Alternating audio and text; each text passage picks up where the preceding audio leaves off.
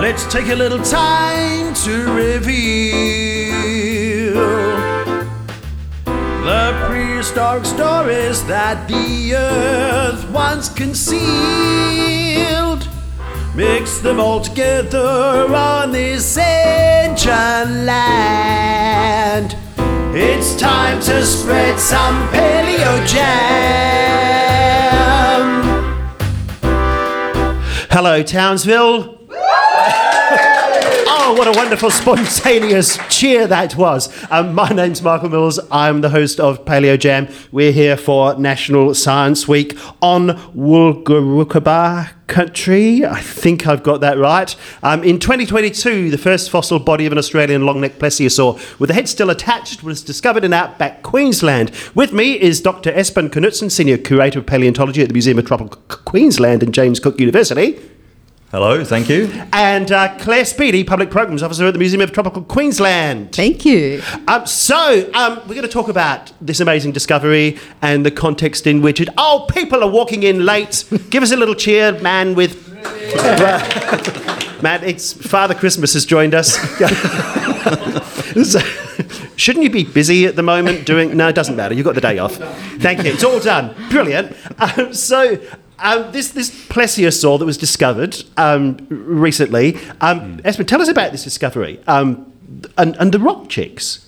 Yeah, well, I think firstly, most people probably have no idea what a plesiosaur is, or plesiosaur if you like, most polite of the saurians. So I've got a model here for the audience, so you guys can see, but I'll try and explain it as well. So if you try and take a sea turtle and take off its shell and then you shove a snake through it, so it kind of looks like that. Do not try that at home. And these were things that were swimming around here in central Queensland and, and western Queensland around 100 and 110 million years ago when it was covered by an ocean at the time. So obviously, if you go out there now, you can find the rocks that preserve these things that used to be the old ocean floor, and you find plesiosaurs and other rept- reptiles, and also the invertebrates that were around as well. So the problem there is that some of these really long-necked things, when they die, they do like whales today. They bloat up and float around for ages, and they start decomposing. It's scavenged on, and because there's a tiny little head at the end of a very, very long neck, the head often gets detached from the rest of the body, and therefore we find usually either a head, if we're lucky at all, with no body, or we find a body without a head, which is mostly the case. So And in fact, South hmm. Australian Museum, because I'm based in South Australia, Yeah. we have couple of plesiosaurs, no heads. That's right. That's right. And it's typical also not just for plesiosaurs or plesiosaurs, but also for any other long-necked animals, so the long-necked sauropods that you find, the dinosaurs as well. The same thing, uh, giraffes as well. If you find them dead, often the head will be gone. So it's not just not just these um, marine things. So the thing was about uh, what seven, seven, eight months ago now, maybe ten months ago. I got a text message from these landowners out in Western Queensland saying they'd found some found some plesiosaur stuff. So they sent me some pictures, and sure enough, one of the pictures shows a beautiful head just sitting there on the ground with the neck going still into the into the rock the, just just below. So obviously, we want to try and head out there as quick as possible and help them dig this thing out. And these landowners aren't just anyone; they they are a group of ladies, so two sisters uh, and other family members that go out every year. They're out there now, probably back again now. They were just here earlier in, uh, in the week to see me. They've gone back out and uh, and they go and look for these fossils every year on their station. And they've found several other things just this year as well. I will go out and check out uh, in, a, in a month's time or so. Uh, but we went out and they've already started digging some uh, some some of this uh, plesiosaur out with a tractor and, and digger they have out there. So they're really keen. Obviously, they're not just they're not just uh, finding these things; they're also actually actively digging these things out. Uh, so we went out there, helped them collect uh, the rest of it, and uh, packed it all up. Took it back to the museum, and now it's here. And there was a, as you, you know, Michael, there's a big media circus around the whole thing because it's obviously a very important specimen, and it was also a very cool way in which it was discovered. Absolutely. And, and I want to ask Claire about this. As somebody that works in public programs, when you get something like this that clearly captures the imagination of the public, what do you think it is about this discovery that, that the media, for a start, have gone, oh my goodness, this is really cool? I mean, yeah, Well, well, I mean, first of all, I think they think, oh, it's a swimming dinosaur. Oh. Which we, we you know, we roll our eyes yes. and uh, and try and you know dispel that that that myth that it's a swimming dinosaur. But I think um, anything prehistoric, um, especially big things, are just captivating for little kids and you know most adults. I would say would think that they're not interested in dinosaurs, but you know you never really grow up from from not being interested in dinosaurs and other prehistoric animals. So. The other thing that's really exciting about this particular discovery was that it's it, it's Australian and it, it hit international media. And and I think um, if you're a kid and you read dinosaur books, you learn about T Rexes and, and brachiosaurs and and um, and stegosauruses and stuff. And you know, when I go and ask kids, um, when I do activities with kids, and I say, Who likes dinosaurs? And they all put their hands up, and I go, Can you tell me your favourite dinosaur? And I'm trying to tease out Muttaburrasaurus or Australovenator. Um, and, and, so, and so, what we're trying to do, and what's really exciting about these uh, discoveries, is that it's Australian and it's not just dinosaurs.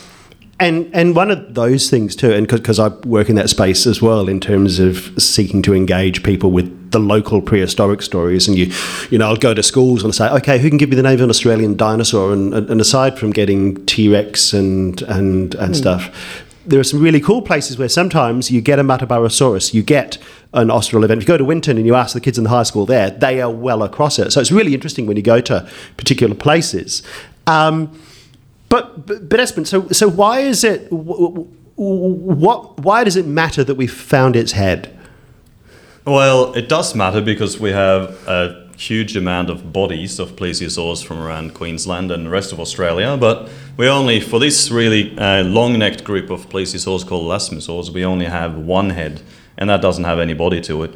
So we don't really know how many species of these things were around, because we know from the bodies that at least two different types of bodies we don't know which one of those bodies go with which with, with that head that's sitting in the collection. So now we've got that overlapping material, and we can determine now which of these bodies belong to that type of head. And therefore, we can go now and say this is one species, and this other body has to belong to a different species, So we can now resurrect resurrect that species name, Woolungasaurus, possibly. Uh, and then therefore we know there was at least two of these species around. And also interestingly, they didn't exist at the same time uh, point in time either. So it's clearly that there's a change in the ecosystem going from these older rocks that are about 5, 10, 15 million years older than some of these ones from the new discovery and changing into this new ecosystem.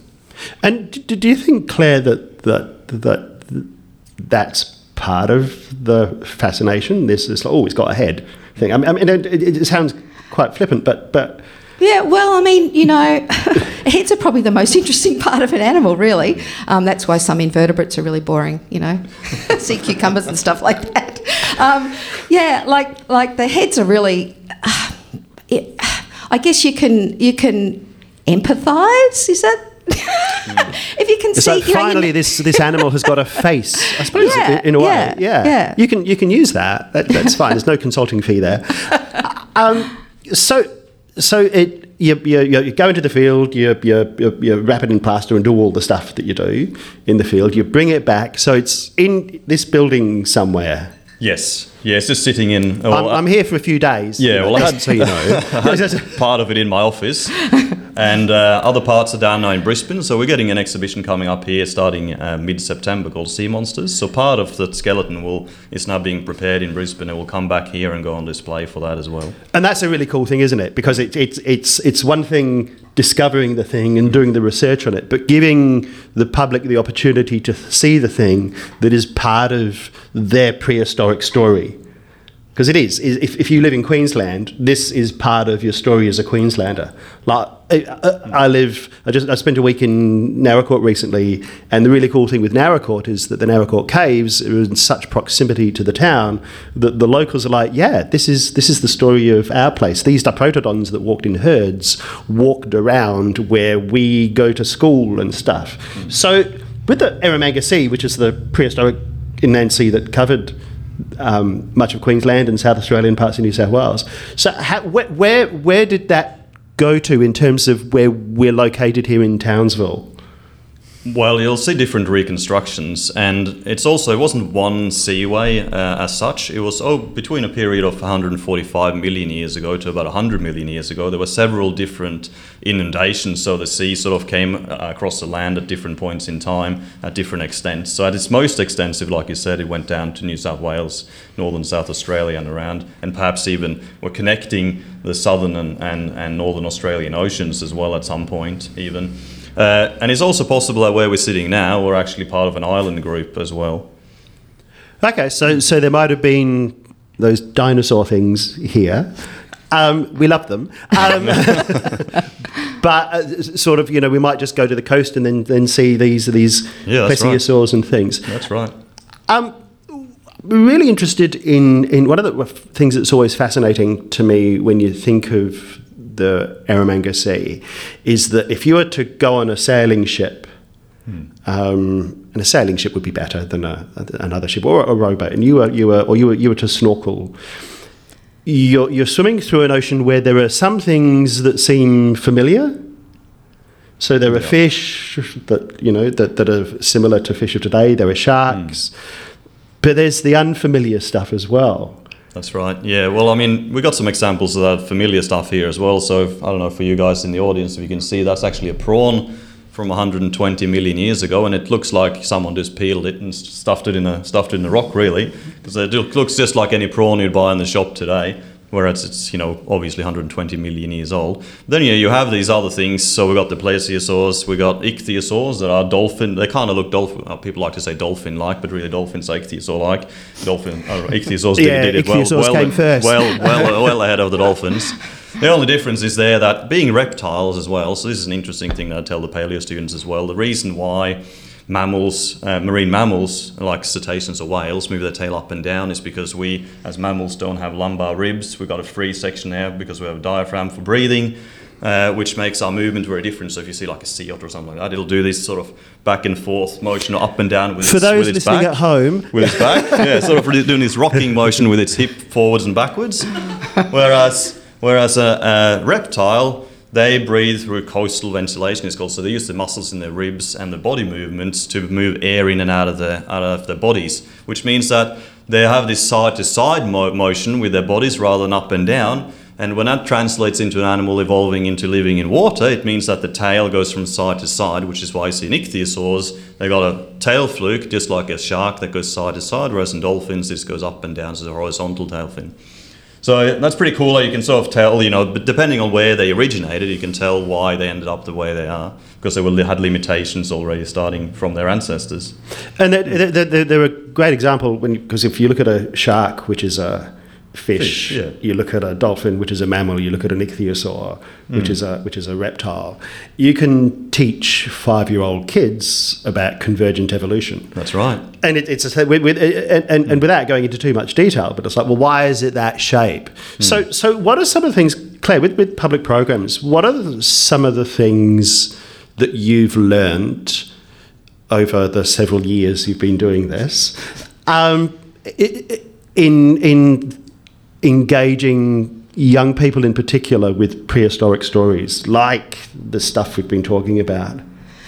Um, well, I mean, the good thing about about these prehistoric animals is that you've instantly got an attraction. It's like it's the hook, and and it's it's a way of talking about not just prehistoric creatures, but animals, science. You know, it it what what's fantastic is is you can talk about predator prey relationships. You know, we used to do this show with the kids where we'd have this big dinosaur puppet, and you'd, you'd the dinosaur would come out, and I'd go, it's it's scary because it's a carnivore. How can you tell it's a carnivore? It's got teeth, and then you can talk about about other animals that live in the environment. Um, it, it's you know what's really exciting to kids too is it's sort of uh, talking about paleontology work. It's like a um, a detective story. So that's what's fascinating, I think, too, is, is being able to say to the kids, look, this is what we've got. If you had that, what do you think it is? And they go, oh, it's a rock. And you go, yeah, it's not just a rock. So they're really fascinated by that idea of, of, of evidence. And then you use this evidence, scientists use this evidence to build up a story, which actually sometimes changes because you get new evidence. And, and that's science. So um, what I've learned is that gosh, use dinosaurs all the time and other prehistoric creatures as, as a segue into talking about science and other animals and also um, major issues, wicked problems, climate change and stuff like that. Yeah, and, and we use like with Dinosaur University, we, we've got a catchphrase: "Come for the dinosaurs, stay for the science." I mean, dinosaurs are still science, but dinosaurs are kind of the the the the, the poster child. Um, it's like, come and see these dinosaurs. By the way, here's some Ediacara biota while you're here. Which is just as cool. Uh, Absolutely, yes, yes. Even though they're invertebrates. Yeah, exactly. Um, so, so I want to go back in time a little bit. Um, Espen, were you the dinosaur kid growing up? Did you watch Jurassic Park and go, "Yeah, I want to do that"? Uh, I did watch Jurassic Park, and I did watch Land Before Time as well. I remember going to the cinema Did you with cry? my with Did you my, cry in Land Before Time? No, I didn't know how to. Heartless. So, but obviously, where I grew up, there was no rocks with fossils in them at all. There was all uh, igneous rocks, so rocks that form from the magmas inside the earth, and no fossils at all. So we'd collect crystals and minerals and that sort of thing. I think the first fossil I ever saw I was was when I was at uni. okay, so Hmm. so you, you came from it initially, like from a geological perspective. Yeah, well, I always collected. I had a butterfly collection and all sorts of things, and we always were out catching snakes and lizards and yeah, amphibians and all sorts of things. So I was kind of a bit interested in everything. So your house, you lived in the house of the dead. Exactly. Yeah. yeah. Yeah. We used to have. I had this uh, science teacher living next door, and he taught me how to uh, capture insects and how you how to how you euthanize them, I suppose, and actually pin them to pin them to and and, and display them and all that sort of stuff. And uh, yeah, he was a, a big influence when I grew up. And which is interesting, isn't it, It- Claire? That that whole thing of of people having um, uh, an inspiration and an influence and stuff. So how do you how do you, work that space given the job that you do? Um, oh gosh, just yeah, you just as I said before, you just use that that passion, that interest in in things that are not us, and and then go from there. Yep, yep. All right. Um, what else have you got on the table here, Espen? So we, you, there's Yeah, a well- prawn that's like you could have picked it up off the beach, but it's obviously fossilized. Yes. There's what looks to be a piece of vertebrae. That is a piece of vertebra. So See, look, I do know, I do know things. you don't need me here at all. The audience are all nodding sagely. So this is, yeah, for those that are just listening, this is a spool-shaped thing that's about 15 uh, centimeters in diameter. And what it is, it's a one neck vertebra from one of these elasmosaurid plesiosaurs that we had here in Queensland 100 million years ago. So if you imagine, see how big this is, so it's about 15 centimeters long or so, and it had about 55 of these in the neck. So that just gives you some idea of the length of the neck. So this is from an animal, an animal that was somewhere around 10 meters long, and about two thirds of that was the neck. And the head at the other end would have been about 30, 35 centimeters long. So it's not a very big head for a 10 meter long animal. So obviously, we don't really know exactly what these things were eating. We can look at the teeth and have some suspicions about whether they were eating fish or squid like animals. Uh, sometimes, when you're lucky, you can get stomach content preserve and you can see things from squid like hooklets in what we call belemnites. They had little hooks on their arms.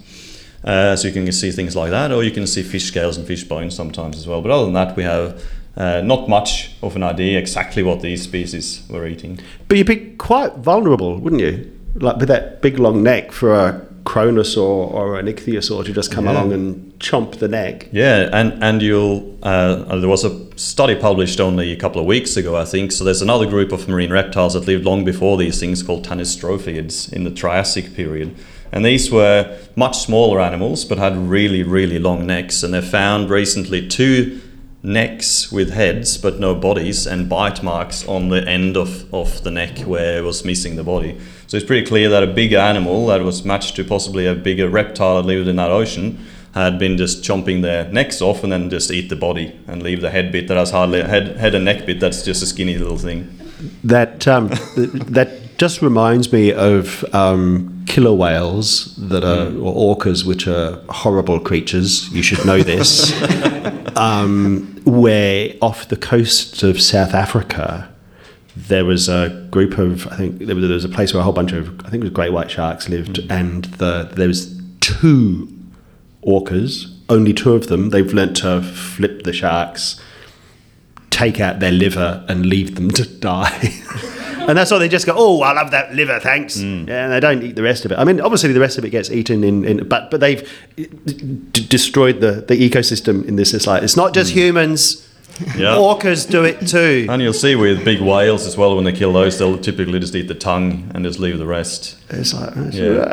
but it's interesting that you mention orcas because you see in some nature documentaries, you'll see they'll grab the fins of the whale and try and drag it down to drown it.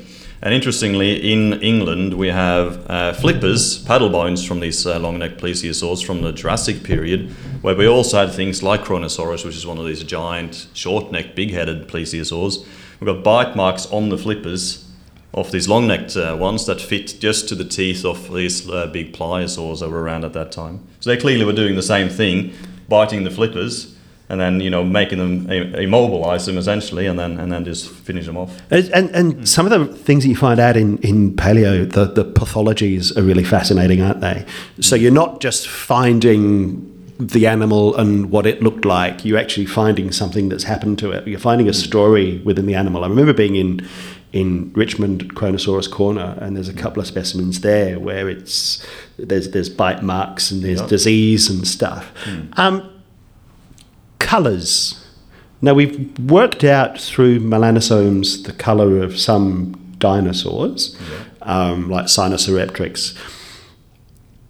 With plesiosaurs and ichthyosaurs, where you see models of them in, in museums, they generally go with the the the, the dark at the top, light at the bottom thing Yes, that's right. um, which is what penguins have.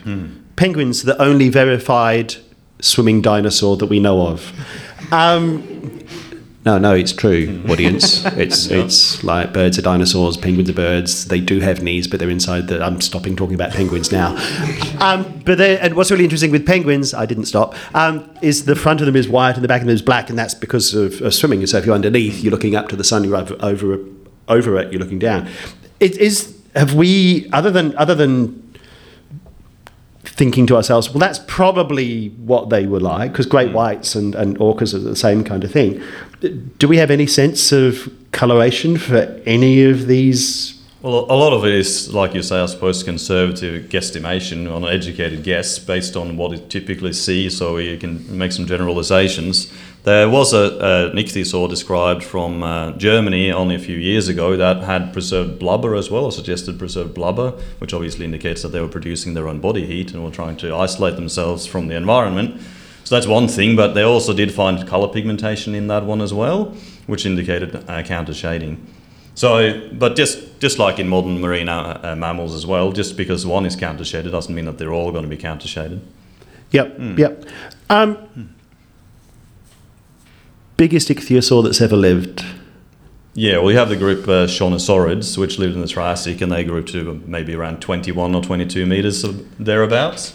Which, and so if that's in the Triassic, so they've then got more than 100 million years to, to get bigger. Mm. One of the things I often talk about with kids is when, when and you ask them what's the biggest animal that's ever lived, and they're like, oh, it's a blue whale. It's, well, mm. the biggest animal that's ever lived that we know of so far is probably more accurate.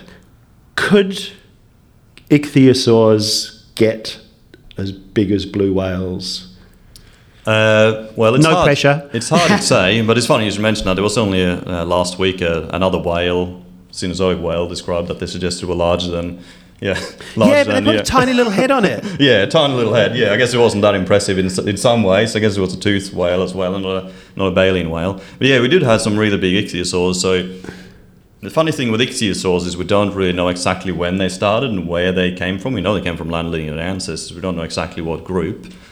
Uh, and when they first appear in the early Triassic period, right at the early you know, onset of the Triassic period, right after the end Permian extinction that killed off 90 to 95% of all life, they're already fully looking like ichthyosaurs.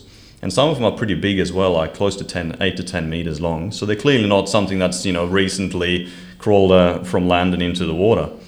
Uh, and throughout, throughout the Jurassic period, you see a massive diversity in body shapes and, and ecologies. You see anything from half a meter long ichthyosaurs to the big, yeah, 20 odd meter Choanosaurids. But then at the end of the Triassic, we have a bigger mass extinction event. And a lot of these things go extinct, and they sort of all from there on on adopt this general tuna shape or dolphin shaped kind of uh, body plan rather than these very much variety of body plans they had in the Triassic. Yep. I want to, talk about, we've, got about four minutes, five minutes left to go. Um, I, want to, want to talk about change and what's changed. We'll come to the fossil record and what we know and what's changed, and I understand what, what, what what's changed there. But Claire, I want to ask you, what have have you seen a change? We, we've talked a little bit about people knowing our own prehistoric stories in, here in Australia. Have you have you seen any changes over the years in terms of how we're engaging with that stuff? Um, are we better at it now? Is it still the same as it was? Uh, yeah, I mean, I think I think we are we are better at communicating, and we're we're better at, about that sort of stuff. But I think we're also better at, at making those linkages that we talked about before, um, um, make using these this interest in these animals as a way to to talk about other things, you know, like changes in climate and stuff like that. I mean, that's a big the elephant in the room, and um, and and that's one of the, you know, in when I was young, I thought, you know, what's the point of paleontology? You know, like, you know, do we really need to What? do it? But you know, but now we can look at we can look at changes in climate and see how that's massive things have affected, you know, wiped out species. You know, we're looking going towards the Anthropocene or in the Anthropocene when we're having a huge impact. So I think um, I think that's what's changed is it's become it's become um, more linked to some of those really big issues.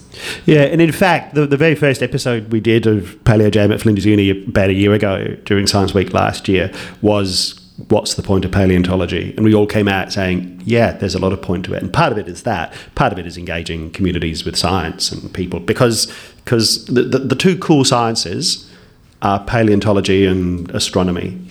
no, I mean, they are. And, and I often say to people, paleontology, if you mix all the sciences together, like geology, biology, physics, chemistry, maths, what have you got?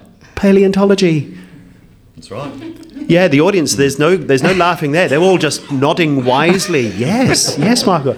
Um, so, Espen, in the last few minutes that we've got left, what, what's, what's changed? In, I remember speaking with, with Scotty Hocknull from Queensland Museum years ago, the South Australian Museum during Paleontology Week, and he said when he was a kid, if you wanted to be a paleontologist, you had to leave Australia. Yeah, well, I don't think that's the case. I mean, I've come to Australia. You've come to Australia, Yes, haven't you? So- from so- the other from the other side of the planet. from the other places. yeah. Yeah. So what, what's what's changed in in the paleo space that you can see in Australia? Well, I guess uh, it's a bit hard for me to say because I've only been here for 12 years. But uh, I think the way paleontology is done now, there's a lot more uh, holistic view of things rather than just describing and discovering new species and what they looked like and how their morphology might have functioned. But we can also look at things like the chemistry of the teeth to deduce what sort of diet they had, whether they were migrating, whether they were warm or cold blooded, and a lot of other things as well. Uh, and, and we also know with the advent of 3D modeling, high technology, 3D modeling, and CT scanning into details of, of tiny little animals, even as well. And we can model those uh, mechanically in engineering software to figure out well, how the forces worked and, and see things that we couldn't see before. We get a much bigger perspective of, of, of the ecosystems of, of the past, but also combining that with what we know from, or geology can teach us, looking at the rocks that these things are found in, and get a much more holistic view of ecosystems and how they've changed over time. And part of that too then is is giving the public access to that stuff. So Flinders Uni and a few other unis have created this thing called VAMP, the Virtual Australian Museum of Paleontology, and you can go onto the site and you can have a look at a whole bunch of fossil models in 3D. And and ultimately I think science ought to be in the hands of the public. You know, they ought to be a- having access to that that information because they've very readily got access to misinformation, don't they? And, and I think the great thing is that we've run out of time. See how I smoothly segued that? Can we please thank Espen and um, Claire? Thank you, Townsville. Thank you, National Science Week. Thank you. It's time to spread some paleo jam.